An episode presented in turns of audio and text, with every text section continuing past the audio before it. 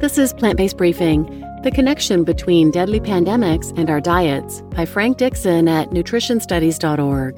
And I'm Marian Erickson, host of this curated content plant based podcast, where I research and find a variety of articles on plant based, compassionate, and eco friendly living topics, get permission, and read them to you here in about 10 minutes or less every weekday.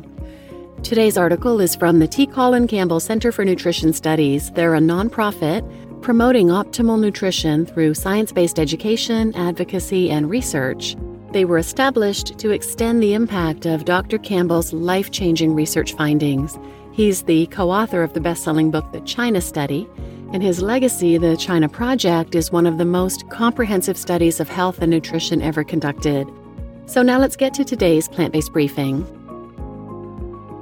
The Connection Between Deadly Pandemics and Our Diets by Frank Dixon at nutritionstudies.org.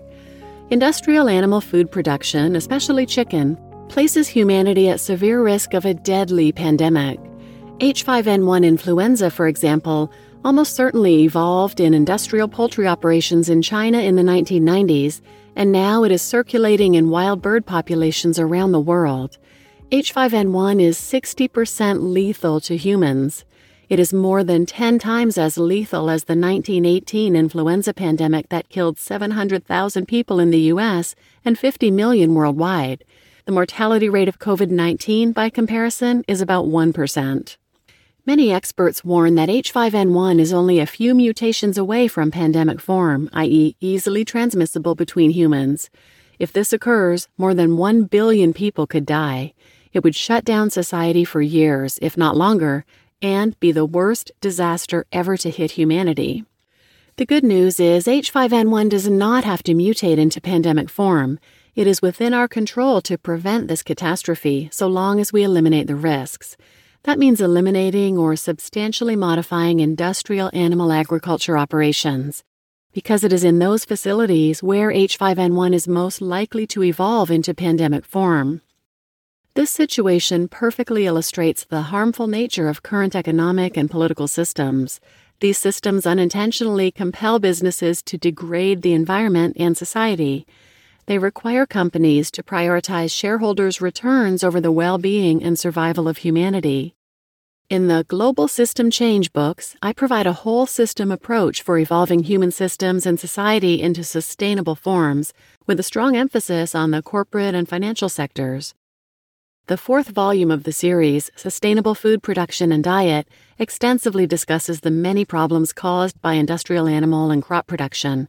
The book describes how switching to a whole food plant based diet is usually the single most powerful action that individuals can take to improve their health, extend their lives, lose weight, protect the environment, relieve global hunger, reduce animal cruelty, and prevent severe pandemics.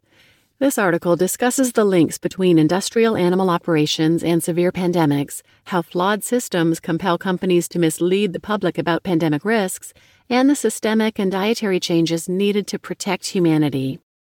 Industrial chicken production.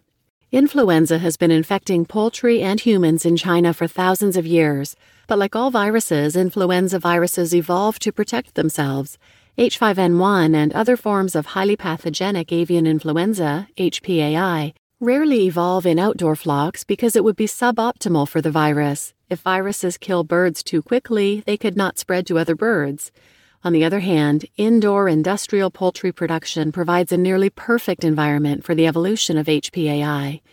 The evolution of HPAI coincides with the expansion of industrial poultry production. Industrial broiler or meat chicken production often involves concentrating 20 to 30,000 genetically similar immune compromised birds in a shed. Egg laying hen operations frequently confine over 100,000 hens per shed, often in battery cages that allow little room to move. Chickens are packed together with little sunlight and fresh air. Beaks and toes are often removed to prevent injury during fighting. Birds live among a growing amount of their own waste. Ammonia and other noxious chemicals from feces burn chickens' bodies and lungs and weaken their immune systems, making them especially susceptible to viruses. In these environments, H5N1 and other HPAI viruses often maximize their well being by evolving into deadly forms. H5N1 first emerged in China in the 1990s. Many experts say it evolved to HPAI form in industrial poultry operations. It then exited facilities and infected wild birds. Since October 2021, there have been nearly 3,000 H5N1 poultry outbreaks in dozens of countries.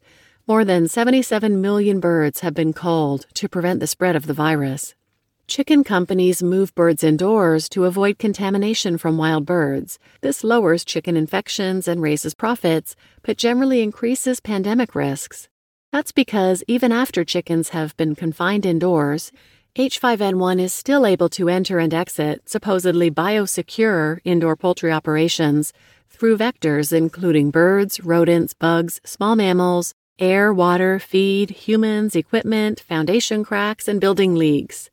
Humans are in regular contact with these operations. Intensively confining birds in their own waste creates many opportunities for H5N1 and similar viruses to evolve into pandemic form and then jump to humans, or jump to humans and then reach pandemic form. H5N1 does not move easily from wild birds to humans, but humans and chickens have similar viral receptors. As a result, poultry is the primary H5N1 bridge to humans. Nearly all H5N1 human deaths resulted from handling infected poultry. Sustainable Food Production and Diet heavily references an excellent book by Dr. Michael Greger called Bird Flu A Virus of Our Own Hatching. The book provides over 3,000 references and cites many experts who discuss the grave risk of an H5N1 pandemic. For example, Ian Barr, Deputy Director of the World Health Organization, said these viruses are like ticking time bombs. Public deception. Chicken companies, their managers, and the politicians who accept money from them obviously do not intend to harm society.